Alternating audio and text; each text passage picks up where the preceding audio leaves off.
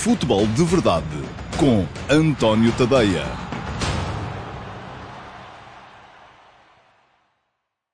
Olá, muito bom dia a todos uh, e sejam bem-vindos ao QA, pergunta e resposta de, de sábado, dia 10 de abril de 2021. Um QA que abarca duas semanas de futebol de verdade, porque na semana passada, como foi uh, feriado de Páscoa, uh, na sexta-feira, uh, acabei por não gravar a edição dessa, relativa a essa semana do QA, mas as perguntas foram guardadas na mesma, ficaram por aqui à espera de melhor oportunidade e ela vai surgir hoje. Aliás, tenho hoje selecionadas várias perguntas que sobraram ainda da semana anterior. Portanto, é uma edição especial do QA com mais. Um, com uma, uma margem temporal maior, mas uh, igualmente para responder às vossas perguntas. Isto continua a funcionar da mesma forma. O Futebol de Verdade vai para o ar todos os dias, de segunda a sexta, ao meio-dia e meia, nas minhas uh, redes sociais. Uh, quem estiver a ver em direto ou quem vir depois, mais tarde, pode deixar nas caixas de comentários perguntas. Um, quem o fizer em direto submete-se à possibilidade de uh, ver as perguntas respondidas durante o direto, porque a emissão é interativa. Quem o fizer também no diferido pode uh, ainda assim ver as perguntas selecionadas para o Q&A do sábado seguinte. Vamos então a isso. Começar com as perguntas desta uh, semana e a primeira pergunta vai para o Bruno Pinho. Olá Bruno, bom dia, obrigado pela sua pergunta. E o Bruno pergunta-me se eu tivesse que escolher três jogadores do Sub-21 que mais depressa irão chegar à seleção principal, quais seriam? Eu creio que uh, o Bruno estará a referir-se aos jogadores que estiveram no Campeonato da Europa de Sub-21, porque há já vários jogadores desta equipa de Sub-21 que estão na seleção principal. E estiveram há três, por exemplo, nesta hum, última convocatória de Fernando Santos também. Lá estiveram já o Nuno Mendes, uh, que é sub-21, o João Félix, que é sub-21, e o Pedro Neto, que também é sub-21. Mas pronto, vamos deixar esses três de parte, um, porque, uh, na verdade, já atingiram o patamar de seleção A. Podemos até eventualmente deixar de parte também o Francisco Trincão, que já andou na seleção A e durante esta fase de qualificação voltou a baixar um, para os uh, sub-21, esteve a fazer a, a, fase de grupos do Campeonato da Europa da categoria, e olhemos então para uh, quem vem a seguir, ou seja, para os jogadores que estiveram, de facto, nesta fase de, uh, de qualificação, ou outros que, que não estiveram por, por, por caso de lesão, mas também poderão eventualmente vir a ser chamados, e quais é que eu acho que poderão chegar primeiro ou mais rapidamente à seleção principal. Ora bem, ah, não é uma pergunta fácil, mas uh, olhando para a equipa e tendo em conta também, é que aqui eu não tenho que olhar apenas para a categoria ou para a qualidade dos jogadores que estão no sub-21. Tenho que olhar também para as vagas que poderão ou não abrir-se uh, na equipa principal, porque obviamente para eles chegarem à seleção A, terá alguém que sair da seleção A. E por isso mesmo eu diria que há vários candidatos. Uh, se pegarmos, por exemplo, no caso do Diogo Leite, o Diogo Leite poderia ser um candidato se jogasse com regularidade no Porto, porque é evidente que o Fernando Santos, mais, mais semana, menos semana, mais mês, menos mês, vai ter que começar a chamar alguns defesas centrais uh, novos para a seleção principal. Mas a questão é que o Diogo Leite não está a jogar com regularidade no Porto. Uh, o mesmo eu diria do Vitinha, que é um jogador que mexe as medidas, mas que não joga com regularidade no Wolverhampton. Porque se o fizesse, ou se tivesse ficado no Porto e fosse utilizado com mais regularidade, poderia estar uh, a chegar rapidamente à seleção principal. Um, assim sendo, olhando para aquilo que é esta equipa, eu acho que os candidatos principais uh, são o Diogo Dalot, porque, um, enfim, é um jogador que já tem regularidade no seu clube, uh, que pode fazer as duas, uh, os dois lados, os dois corredores, como defesa lateral, já representou o Flóculo Porto, Manchester United e Milan, uh, e portanto é um jogador com alguma uh, experiência internacional já. E depois, uh, aliás, vou dizer quatro nomes, para, porque me parece que é, que é justo assim. Um, até posso dizer cinco, vamos lá ver, porque uh, à partida estaria a pensar mais depressa em jogadores como Daniel Bragança e o Pedro Gonçalves, porque jogam com regularidade no Sporting. Daniel Bragança está agora, mas enfim, só os últimos dois jogos é que foi titular do Sporting, portanto, se calhar está um bocado mais atrasado. Pedro Gonçalves, sim, creio que mais, hum, se calhar ainda não a tempo do próximo Campeonato da Europa, uh, mas depois, com certeza, se calhar já a pensar no próximo Campeonato do Mundo, poderá estar na seleção principal. Portanto, Diogo Dalot, Pedro Gonçalves, Fábio Vieira, só lhe falta ter também mais alguma uh, continuidade na equipa do Futebol do Porto, porque se o conseguir, também pode perfeitamente ser uma solução para a seleção principal. Uh, depois, há outros jogadores também, enfim, Florentino, se voltasse a ter continuidade, seja no Benfica, seja no Mónaco, onde quer que seja que o Benfica acabe por, por colocá-lo a jogar, uh, é um jogador que eu gosto e que poderia também perfeitamente ser a opção para, para a seleção principal. O Jetson já lá esteve, mas francamente é um jogador que eu categorizo um bocadinho abaixo dos outros, um, por uma questão de estilo, por uma questão daquilo que ele tem para dar. Embora seja um jogador diferenciado sob o ponto de vista uh, físico, e o próprio Rafael Leão, uh, se continuar a ter uh, minutos e golos pela equipa do Milan, um, poderá eventualmente chegar à equipa principal numa, num, no breve prazo. Portanto, já identifiquei aqui uma série de nomes. Se tiver que escolher três, porque foi isto que o Bruno Pinho me pediu, então eu digo Diogo Dalot, Pedro Gonçalves e Fábio Vieira parecem-me ser as três apostas mais seguras entre aqueles que ainda não chegaram à equipa principal de Portugal. Segunda pergunta de hoje para o Paulo Moreno. Olá, Paulo, muito bom dia, obrigado pela sua pergunta também. Pergunta-me Paulo: somos um dos favoritos a vencer o Europeu de Sub-21, concorda? Concordo. Concordo Portugal foi, uh, eu acho que foi a melhor equipa desta, desta primeira fase do, do, do Campeonato da Europa de Sub-21. Uh, chegou a atingir momentos de brilhantismo. Uh, agora, é preciso perceber que ainda há oito seleções em prova e que todas elas terão com certeza a mesma vontade de lá chegar e a mesma possibilidade de lá chegar. Portugal não conseguiu ganhar o seu grupo de, de qualificação. Um, ficou atrás da Holanda, por uma questão de diferença de golos. Um, vai ter agora pela frente nos quartos de final uma equipa de Itália que é forte, eh, é diferenciada da equipa portuguesa, mas é forte. Um, ainda há a Espanha, há a França, que também parece ser uma séria candidata, uh, além do, da, da, Holanda também, e, portanto, a própria Alemanha. Parece-me que um, nada está a ganho, bem pelo contrário, e que vai ser preciso ainda uh, pedalar muito para chegar a uma final e para eventualmente a, ganhar no Campeonato Europa de Sub-21, que vai decorrer uh, no final dos campeonatos nacionais. Mais uma pergunta para hum, hoje, vai para o Josias Martino. Olá, Josias, bom dia, obrigado pela sua pergunta também. Pergunta-me Josias: acredita que a geração sub-21 pode vir a ser melhor do que a de agora? O que pode ser relevante para que isso aconteça? E não ter um Ronaldo na equipa, que relevância terá? Bom, são muitas perguntas numa só. Hum, Quanto à pergunta se esta geração de sub-21 atual pode vir a ser melhor do que a de agora, eu de agora creio que o Josias estará a falar sobretudo daquela que esteve no Campeonato do Mundo sub-20 na Colômbia e que depois esteve na final do Campeonato da Europa de sub-21 um, em 2015. Portanto, creio que é dessa uh, geração que o Josias está a falar. Um, eu acho que esta será tão boa como essa. Uh, e isto é bom. Portugal ter duas gerações tão fortes uh, com uma diferença tão curta, uh, significa que muitos daqueles que fizeram parte dessa final do Campeonato da Europa, o William Carvalho, o Bernardo Silva, um, jogadores que, que, estiveram nesse, nesse Campeonato da Europa na Seleção Nacional, ainda estarão na Seleção Nacional quando começarem a chegar lá os que estão agora no Campeonato da Europa de Sub-21. Portanto, um, é muito bom que isso venha a acontecer. Agora, a pergunta que me parece particularmente interessante é uh, quando o Josias me diz não ter um Ronaldo na equipa, que relevância terá? Eu acho que o Ronaldo, sendo um jogador, uh, um match winner por excelência, e eu já várias vezes disse que considero que foi o melhor jogador da história do futebol português, um, mas é um jogador que tem uma grande tendência e propensão para resolver sozinho, e quando isso acontece, é natural que a equipa, do ponto de vista coletivo, acabe por funcionar pior. Não vou dizer ser prejudicada. Atenção, não é isso. Uh, porque acho que se um jogador fizer cinco golos uh, num jogo e os outros, enfim, estou a falar por ridículo, como é evidente, mas se um jogador fizer cinco golos num jogo e os outros acabarem por não funcionar tão bem, mas a equipa ganhar por cinco, uh, isto, em termos coletivos, funciona. Uh, ou melhor, resulta em termos de resultado. Pode não funcionar em termos de, de coletivização do futebol. Vamos lá. Uh, ora, não havendo um Ronaldo, e quando o Josias pergunta não ter um Ronaldo, eu creio que ele quererá dizer não ter um jogador que resolva sozinho, poderá naturalmente fazer com que uh, esta uh, equipa passe a ter uh, fundamentos coletivos mais fortes, que seja menos dependente de um só jogador. Eh, mas eu creio que a própria, seleção, a própria geração que está neste momento na seleção A eh, já os tem. Eh, abdica muitas vezes deles em função da, da, da, possibilidade que tem, que é de ter um jogador que resolve sozinho. E muitas vezes isso também tem, tem que ser tido na linha de conta, e não é pior. Atenção, não, Portugal não é prejudicado por ter Ronaldo. Nunca me ouvirão, com certeza, dizer uma coisa dessas.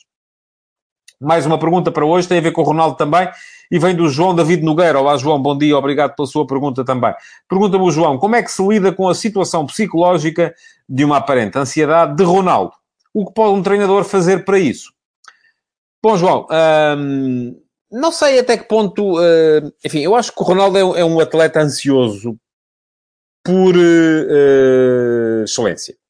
É uh, um fenómeno de permanente superação e isso leva a que ele esteja sempre ansioso para conseguir melhorar, para ser melhor do que foi ontem, hoje, ser melhor hoje do que foi ontem, ser melhor amanhã do que será hoje. Isto vai estar presente em permanência na vida e na carreira do Cristiano Ronaldo.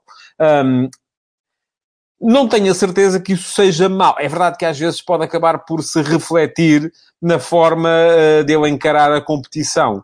Mas muitas vezes isso leva exatamente a essa uh, autossuperação que acaba por beneficiar toda a gente. Portanto, eu não sei até que ponto é que o treinador tem que lidar, uh, conforme o João lhe chama, com a situação psicológica de aparente ansiedade de, de Ronaldo. Quando muito aquilo que ele pode fazer é uh, acabar por uh, ser um bocadinho conivente uh, com esta necessidade que Ronaldo tem de permanente superação. E aqui estamos a falar, nomeadamente, na necessidade que Ronaldo tem neste momento de superar o tal recorde do Alidae, de ser o melhor marcador da história do futebol em termos de seleções nacionais. Um, agora, se isto leva a que Ronaldo queira superar-se e quando ele marca golos, marca golos por Portugal e Portugal acaba por ganhar os jogos graças a esses golos, isto tem que ser equilibrado uh, com a necessidade de não prejudicar a equipa, naturalmente, porque, vamos lá ver, no dia em que Ronaldo não for capaz de marcar penaltis, como já se coloca neste momento, por exemplo, relativamente aos livres, já muita gente questiona aquilo que é uh, o, o, facto de Ronaldo marcar sempre os livros quando há jogadores na seleção, Bruno Fernandes, Sérgio Oliveira, que têm percentagens de acerto superiores, mas aqui se calhar a questão é, se tirarem os livros ao Ronaldo, Portugal acabaria por ganhar um golo em cada 20 livros, ou seja, um golo se calhar em cada 5 uh, jogos, ou 6, não é? Mas perderia com isso a tal uh, uh, vontade de superação de Ronaldo que não se sentiria tão uh, bem dentro do seu próprio papel e se calhar perdia mais do que aquilo que ganhava. Portanto, é aqui, é por isso que eu acho que a pergunta é interessante. Não sei se me fiz entender, mas a, a, a questão é acabar por ceder em algumas coisas, e a questão dos livros é uma evidência, para ter outras. Uh, seria muito fácil se os jogadores fossem máquinas, se não fossem homens. Era só chegar ao Ronaldo e dizer assim: Olha, Cristiano, tu a partir de agora não marcas os livros porque o fulano A e o fulano B são, estão a bater melhor do que tu. Mas continuas a estar permanentemente ligado uh, e motivado e focado, mas aqui entra o subconsciente, não é? E aqui é que, se calhar, no dia em que lhe fizerem isso, ele não é uma questão dele não querer. Porque ele quererá com certeza na mesma, mas já não se sentirá tão bem, tão motivado, tão focado, tão um, ligado à equipa e isso acabará por, se calhar, por ter reflexos negativos. Portanto, eu acho que a pergunta do João David é interessante precisamente porque leva para esta necessidade de calibrar e de equilibrar aquilo que são as necessidades individuais de uma estrela com aquilo que são as necessidades coletivas de uma equipa. Mais uma pergunta para hoje e tem muito a ver com isto. Olha, uh, uh, vem do Gabriel Viana. Uh, obrigado, Gabriel, pela sua pergunta e bom dia. Pergunta-me: deve uma equipa ficar dependente de um jogador, por mais extraordinário que ele seja? Não devia ser uma equipa em primeiro lugar? Bom, já respondi a parte da questão que o Gabriel coloca, mas eu, por acaso, sou daqueles que acha que quando um treinador escolhe um modelo de jogo para uma equipa, uma forma de jogar, um conceito, uh, um sistema, um 11, deve, em primeiro lugar, pensar. Eu, eu vejo a questão muito do individual para o coletivo. É claro que o coletivo tem que funcionar, mas no fim, não, são, não é o coletivo que marca os golos. Não é o coletivo que faz as defesas. Não é o coletivo que faz os desarmes. São jogadores individuais. E, portanto, o que eu acho que deve acontecer nas equipas todas, é um treinador pegar em todo o material que tem à sua disposição e ver assim, quem são aqui os meus match winners? Pode ser um guarda-redes, pode ser um defesa central, pode ser um lateral, pode ser um médio-centro, pode ser um, um extremo driblador, pode ser um goleador. Enfim, é pegar no manancial todo que tem e ver quem são os meus match winners. E depois construir a equipa em função daquilo que permite a esses match winners um, terem mais condições para fazer aquilo que eles sabem fazer, que é winning matches, ganhar jogos. Portanto, uh, um, eu acho que é muito isso que uh, marca a história da seleção nacional desde que lá chegou o Cristiano Ronaldo. Portugal jogava muitas vezes em 4-3-3 com Ronaldo a sair da esquerda para o meio porque era o que dava mais jeito a Ronaldo. E Portugal ganhou com isso.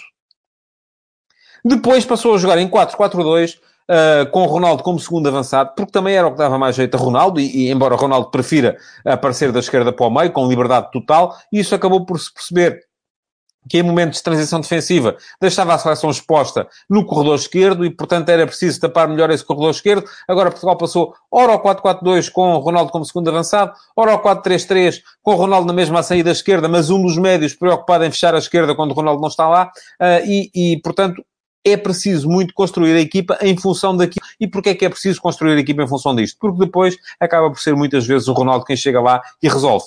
E, portanto, convém ter o Ronaldo em condições de resolver. Não me serve a nada, uh, a, a, mim, criar aqui uma ideia de comunismo futebolístico em que todos têm que correr o mesmo, todos têm que tapar o mesmo, todos têm que defender o mesmo. Quando, se pedirmos a um jogador que é muito forte no último terço, que venha defender no, no, no, no terço mais sensível, depois não está no sítio onde é muito forte. Portanto, essa ideia de comunismo futebolístico para mim não funciona. É uma questão de uh, adaptarmos sempre as equipas àquilo que são as necessidades dos seus melhores jogadores, porque são eles que podem ganhar os jogos.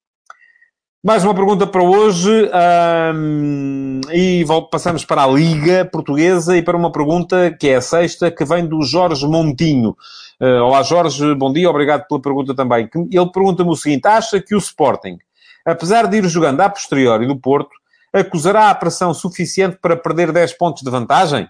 E neste momento já são só 8. Quando a pergunta foi feita, eram 10. Agora já são só 8. Mesmo ignorando o facto de o Porto ter mais dois jogos pelo meio para a Champions e alguma gestão de plantel associada. Bom, Jorge, eu vou dizer aquilo que acho e pode uh, o, o, futuro vir uh, uh, contradizer-me. Eu tenho muitas dúvidas que o Porto ganhe os jogos todos no campeonato daqui até ao final. São ainda nove jogos, Uh, mas mesmo que o Porto ganhe os, os, seus novos jogos e faça 27 pontos, o Sporting sabe que para ser campeão precisa de, dos seus novos jogos, pode perder dois, pode perder um e empatar dois, ou pode uh, uh, empatar três. Portanto, já o Sporting sabe o que é que precisa. Se o Porto empatar mais um jogo, o Sporting pode empatar mais um. Se o Porto perder mais um jogo, o Sporting pode perder mais um. E atenção, o Porto ainda tem um jogo com o Benfica na luz, que é um jogo que não podem ganhar os dois. Portanto, o Sporting aí ficará sempre a ganhar com um ou com o outro. Agora, a questão é que no Sporting vive-se uma situação também de alguma ansiedade, porque já lá vão, este vai ser o 19 ano depois do último título de campeão nacional alguns daqueles jogadores, não vou dizer muitos, mas alguns daqueles jogadores não eram nascidos quando o Sporting foi campeão pela última vez. Muitos deles, porque aqueles que eram nascidos ainda eram muito jovens, miúdos, não viram o Sporting ser campeão. Uh, e, portanto, não sabe, a generalidade deles não sabem o que é ser campeão pelo Sporting. Aliás, em atividade, neste momento, eu creio que só há um jogador que foi campeão pelo Sporting, que é o Ricardo Quaresma, que joga uh, no Vitória Sport Clube. De resto, não está mais ninguém em atividade já neste momento. O Viana era também um jovem daquela equipa e hoje é diretor da equipa do Sporting. E isto pode vir a revelar-se, de facto, a fazer subir a ansiedade e a dúvida, sobretudo quando o Sporting joga como joga, uh, com um modelo muito baseado no controle do jogo, no controle defensivo, uh, na gestão da vantagem. E, e eu já disse uh, e escrevi esta semana que o Sporting tem duas maneiras de encarar esta situação. Uma é controlo da vantagem e, portanto, ir tentando... Outra é dissuasão. E dissuasão é fazer um grande jogo, uma grande vitória, para tirar também força ao adversário. Porque se o adversário, e neste caso Porto, Benfica, Sporting Clube Braga, vir o Sporting fazer um grande jogo, ter uma vitória confortável, poderá, com certeza, acreditar menos na hipótese de lá chegar. E acreditando menos, também poderá... Hum, criar mais, poderão criar-se mais condições para que venham a fracassar. Agora, se olharmos para isto de uma forma puramente racional, e se virmos que em 25 jogos, até hoje, o Sporting ganhou 20, ou seja, ganhou uh, 80% dos seus jogos, isto significa que, nos novos jogos que faltam, se aplicarmos a mesma margem, o Sporting ganharia os 7 de que precisa para ser campeão. Uh, Acontece que o futebol não é matemática e não é, uh, não se podem fazer este tipo de contas. Um, e aqui vai entrar muito a tal situação mental e psicológica uh, para a qual eu acho que a dissuasão seria, com certeza, um aliado mais eficaz do que o controle por parte da equipa do Sporting. Mais uma pergunta para hoje, para o Rui Valente. Uh, olá, Rui, bom dia, obrigado pela sua pergunta. Pergunta-me Rui relativamente ao facto de se marcar um fora de jogo por 2 centímetros, independentemente do clube, qual é a margem de erro do equipamento de medição? Que distância entra nessa margem de erro? Ou será essa tecnologia precisa ao milímetro, ou neste caso, a 20 milímetros? Bom, Rui, não, a tecnologia não é absolutamente precisa e tem margem de erro, quanto mais não seja, porque depende da intervenção humana. Uh, isto é, é sempre preciso selecionar um frame. Um, cada frame, ou melhor, cada segundo de filmagem tem 24 frames. Portanto, um, naquele segundo em que o jogador faz o passe, em que se o pé em contacto com a bola, podem ser selecionados 24 imagens diferentes. E cada uma dessas imagens, de facto, uma pode apanhar o jogador em jogo, outra pode apanhar o jogador em fora de jogo. Portanto, há aqui uma margem de erro. Um, ela não está categorizada porque depende da velocidade uh, de impacto uh, do pé ou da cabeça, ou seja, do que for com a bola no momento do passe, e depende também da velocidade de deslocação do defesa e do avançado, e se a velocidade de deslocação do defesa e do avançado é no mesmo sentido, ou se é em sentidos opostos. Uh, está um a subir para colocar o avançado fora de jogo e o outro a correr em direção à baliza. Portanto, não há uma margem de erro categorizada. Aquilo que há, e que eu lhe posso dizer, porque tenho a certeza, é mais certeza neste momento do que havia antes da VFAR. Disso não tenho dúvidas nenhumas. Uh, e relativamente ao lance dos 2 centímetros, de que o Rui fala, se não houvesse VAR, era fora de jogo, ponto final, porque o árbitro assinalou. E não ia haver sequer medição. Agora, aquilo que, porque muita gente se bate, ou alguma gente se bate, que é a criação de uma margem de erro, 20 centímetros, seja o que for, a partir do qual uh, não há fora de jogo, ou deve ser dada essa margem de dúvida, uh, aquilo que eu digo é o seguinte, então se forem 20 centímetros e o jogador estiver fora de jogo por 21, já se coloca aí a tal margem de erro do, do, do frame. Porque se calhar, se fosse um frame antes, ele estava só 19. Não é? Portanto, estaríamos na mesma a criar aqui uma, uma, um limite que é artificioso e que é humano e será sempre humano uh, e nunca vai deixar de ser humano. Portanto, aquilo que podemos dizer é, com a tecnologia atual, há mais certeza do que havia antes de haver a tecnologia atual. Agora, é 100% fiável? Não, não é. E nunca vai ser. Temos que a aceitar. Temos, porque melhoramos Permite manipulação? Permite, já permitia antes. Aquilo que, eh, se alguém o quis convencer de que o VAR íamos deixar de ter dúvidas, enganou-o. Nunca, me ouviu, nunca ouviu isso da minha boca. Aquilo que eu lhe digo é que temos mais condições para decidir bem. E, portanto, havendo mais condições para decidir bem, este é um passo positivo. Agora, o Rui pode-me dizer assim, ah, mas se o tipo que está no VAR quiser, mete o frame atrás. Pois está, claro que sim. Tal como se o tipo que é árbitro auxiliar quiser, antes de haver VAR, levantava a bandeirola e se não quisesse, não levantava. Ponto final. Portanto, continuamos a ter... E se você quiser, o Rui, quiser acreditar que isto está tudo uh, combinado e feito, então pode acreditar. Pode deixar de ver futebol também, porque eu se vir uma coisa que eu acho que está tudo combinado e feito, deixe de ver, não me interessa. Não é? Acho que é um bocado por aí. Uh, eu acredito que quem lá está faz uh, as coisas da melhor forma possível. E depois, se são 2 centímetros, 1 um centímetro, 3 centímetros, 15 centímetros, 20, 25, 48, enfim, isso já é... Uh, depende da intervenção humana e depende da máquina. Depende das duas coisas. E vai continuar a depender. Tal como o jogador acertar na baliza ou não, depende da intervenção humana, não depende só daquilo que o treinador lhe disse antes do jogo. Não é? Há sempre ali alguma margem de erro que tem que ser, temos que ter. Infelizmente, eu preferia que não tivéssemos no que toca à arbitragem, mas temos que ter. Mais uma pergunta para hoje, vai para o Emanuel Marques. Olá, Emanuel, bom dia, obrigado pela sua pergunta também. Um, e agora desapareceu-me, daqui a. Não, já cá está outra vez. Uh, Pergunta-me o Emanuel concorda que a Liga Revelação é importante a nível desportivo, mas também a nível mental para os miúdos? Sim, concordo, Emanuel. Um, acho que é fundamental haver um, duas coisas.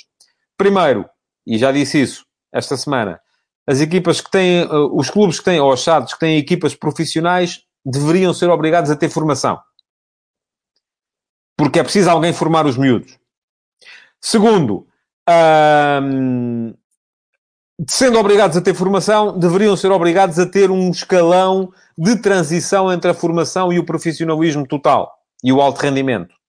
Que pode ser a equipa B, pode ser a equipa de sub-23, pode ser aquilo que quiserem. Porquê? Porque é muito dura, a não sei que sejam génios, para os miúdos saírem do sub-19 e de repente aparecerem num plantel cheio de raposas velhas, onde uh, se calhar não têm o mesmo tempo de jogo que deviam ter, isso pode levá-los a não progredir do ponto de vista futebolístico, a não progredir do ponto de vista uh, mental, a não progredir e a desistir. Portanto, sou favorável, uh, acho que sim, acho que um, é importante a nível desportivo, para eles poderem evoluir, competindo, porque é competir que se evolui, mas também é importante a nível mental, para eles não desistirem. Aliás, vem muito nesse sentido também a pergunta seguinte, que é do Sérgio Fernandes. Olá, Sérgio, bom dia, obrigado pela sua pergunta também. E pergunta-me o Sérgio, essa obrigação, porque eu defendi esta obrigação das equipas, uh, ou, melhor, dos clubes e SADs profissionais, das ligas profissionais, terem equipas ou de sub-23 ou equipa B, e pergunta-me o Sérgio, essa obrigação, mesmo com duas alternativas, não iria aumentar bastante os custos das equipas profissionais, sobretudo as da segunda Liga, e ainda mais as que sobem do Campeonato de Portugal? Depende, Sérgio. Depende da forma como quisermos ver a questão da gestão dos plantéis. Se acharmos que é mais barato andar a contratar brasileiros ao caminhão, e enfim, quando digo brasileiros, podem ser brasileiros, podem ser, enfim, jogadores não formados localmente, e não tenho nada contra os jogadores brasileiros, esta uh, afirmação soou um bocadinho a, a, a Uh, uh, não vou dizer não é racismo, mas uh, algum, algum nacionalismo excessivo, não, não, não tenho nada de chauvinista em mim, não, não, não, não, mas acho que é melhor, podem formar os jogadores cá e eles serem brasileiros, mas acho que é muito mais, acaba por ficar mais barato os clubes formarem os seus jogadores e criarem-lhes condições para eles depois poderem chegar à equipa principal do que irem contratá-los uh, ao desbarato, sem conhecimento, com base numa cassete de vídeo, um, num, num feed qualquer, uh, e depois eles chegam cá, não se adaptam e tal, uh, e, e, acabam por ir recambiados e foi dinheiro deitado uh, para, o, uh, para o caixote do lixo. Portanto, acho que não. Acho que pode parecer mais caro, mas formar não é mais caro.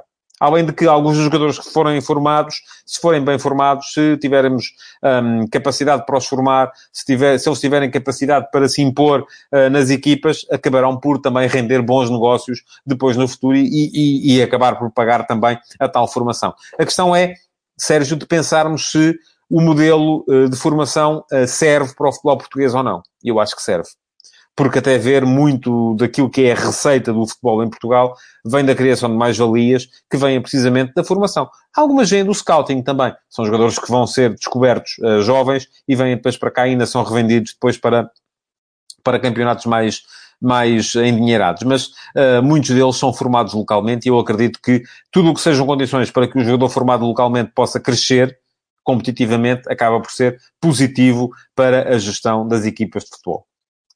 Mais uma pergunta para hoje para o Sandro Castanho. Olá, Sandro, bom dia, obrigado pela sua pergunta também. E pergunta-me o Sandro, tenho uma dúvida, o Marítimo já esteve na segunda divisão? Ah, olá, Sandro, já, já teve, já, já esteve e, e, e já não está há muito tempo, é verdade. Uh, mas houve inclusive uma altura em que as equipas das ilhas não podiam participar na competição nacional, porque não havia condições para deslocações permanentes para cá e para lá. O Marítimo chegou à primeira liga, ou à primeira divisão na altura, pela primeira vez na segunda metade dos anos 70, uh, ah, porque até aí não lhe era sequer permitido jogar a segunda. Um, subiu, foi criado um projeto de subida, até com alguns jogadores uh, locais. Eu lembro-me do Eduardinho, que entretanto foi uh, treinador uh, do, do, do, adjunto José Peseiro, nomeadamente. Uh, uh, Lembro-me do, do Olavo, que entretanto foi deputado da, da, da Assembleia Regional da, da Madeira. Um, havia mais jogadores que eram locais e que cresceram com essa equipa de júniores do Marítimo e que depois acabaram por jogar também na equipa sénior do Marítimo. Acho que o Arnaldo Carvalho também era. enfim, são jogadores da minha meninice, lembro-me deles ainda. Depois o Marítimo passou ali ainda uns 10 anos um bocadinho no sobe e desce, ora subia, ora descia, ora subia, ora descia, ora subia, ora descia, e depois acabou por estabilizar na Primeira Liga, eh, onde está, eh, eu creio que já há mais de 30 anos, ehm, tendo inclusive conseguido chegar a jogar eh, uma final da Taça de Portugal e a Taça UEFA. A atual Liga Europa, porque chegou a andar também em posições de qualificação para as competições europeias no, no Campeonato Português. Mais duas perguntas ainda para hoje. A penúltima vai para o Miguel Peixoto. Olá, Miguel, bom dia, obrigado pela sua pergunta. Pergunta-me o Miguel que lhe parece o Beto do Portimonense como substituto caso o Marega não renove. Olha, Miguel, gosto do Beto. Acho que o Beto é um avançado diferente do Marega. É um avançado mais fino do ponto de vista técnico. Um, igualmente forte no ataque à profundidade, porque é um jogador de passada larga, alto, Uh, Faltar-lhe alguma robustez que o Marega tem, mas parece-me que uh, é um jogador que pode funcionar. E, aliás, acho que vai ser um dos jogadores uh, do momento na, Uh, no mercado de transferências nacional no próximo, no próximo defeso. Uh, aliás, uh, vamos ter amanhã, e posso desde já dizer isso, no meu site, aqui no antoniotadeia.com, uma, um texto sobre o Beto e sobre aquilo que o Beto pode vir a significar no uh, futebol português nos tempos mais próximos. Portanto, acho que pode ser um bom substituto para o Marega, caso o Marega não renove, no caso do Futebol Clube do Porto. No Benfica vejo mais dificuldades de o encaixar, porque o Benfica já tem muita gente. Tem o Darwin, tem o Seferovic, tem o Vinícius, que em princípio poderá voltar, portanto já é mais complicado para aquela posição de primeiro ponta de lança. Mas também pode ser um jogador que pode vir eventualmente a servir para o Sporting, porque o Sporting, se não regressar o Sporar, continuará a precisar uh, de um jogador que lute com o Paulinho pela posição de ponta de lança e até inclusive para o Braga, que é uma equipa que muitas vezes uh, funciona bem uh, neste tipo de mercado, mercado nacional, vai buscar os jogadores que estão ali e depois acaba por vendê-los até, como fez com o Paulinho, por exemplo, com lucro assinalável para os clubes mais endinheirados até do mercado português. Última pergunta para hoje, para o Rafa Serve. Uh, olá, Rafa, bom dia, obrigado pela sua pergunta também. Pergunta-me o Rafa: vais comentar a situação miserável do meu Vitória Sport Clube? Eu não lhe chamaria situação miserável, mas já vi o Vitória muito pior. Já vi o Vitória na segunda Liga, vi o Vitória a lutar para não descer. Um, creio que o Vitória teria condições para estar melhor do que está, é verdade. Todo o projeto e, o, e a equipa enquanto por lá esteve o Ivo Vieira, uh, foi um bocado isso, era um projeto para cimentar a posição europeia do Vitória e isso acabou por não ser conseguido, embora, atenção, o sexto lugar nesta liga possa perfeitamente ainda dar qualificação para, e em princípio vai dar, uh, para as competições europeias. Uh, e portanto o Vitória está perfeitamente ainda em linha com essa, com essa possibilidade. Agora, é verdade que me parece que anda ali muita, muita desorientação.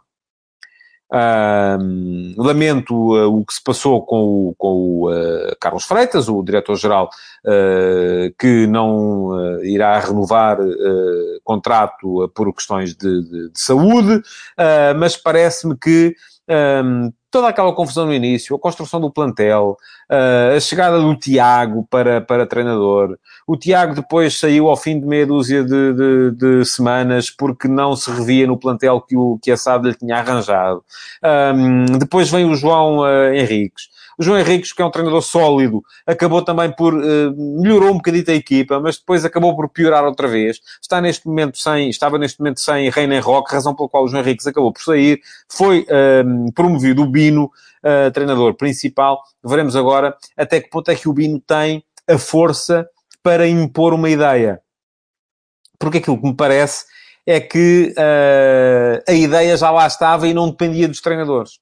E é uma ideia de uh, promoção de jovens jogadores para depois os poder negociar no mercado. Parece-me que é um bocado isto que está ali em causa um, e a coisa não funcionou muito bem porque as escolhas que foram feitas não foram as melhores, porque faltava experiência à equipa, apesar da presença do Ricardo Quaresma e depois do Silvio, que uh, chegou, tanto quanto sei, por uh, insistência do, do, do, Tiago Mendes no início da, da, da temporada, uh, mas porque eu conhecia, tinham sido colegas, mas parece-me que para impor uma equipa de jovens valores é preciso a soma de duas coisas que o Vitória não tinha. Uma é baixar as expectativas, isso foi possível, por exemplo, no Famalicão. Porquê? Porque as expectativas eram baixas. Uh, e a outra é uh, ter ali alguma experiência que seja capaz de enquadrar a juventude. Coisa que o Vitória também não tinha. Porque o Quaresma, enfim, não terá rendido aquilo que se calhar se esperava dele e nem sempre tem sido titular, porque o Silvio esteve muito tempo lesionado e porque de resto a equipa era toda ela muito, muito jovem. Portanto, uh, não diria que a situação do Vitória seja miserável, um, conforme uh, argumenta o Rafa, mas de facto estava à espera de mais um, na sequência daquilo que o Vitória tem vindo a conseguir e daquilo que parecia ser um trajeto ascendente, uma trajetória ascendente desta equipa do Vitória Sport Clube.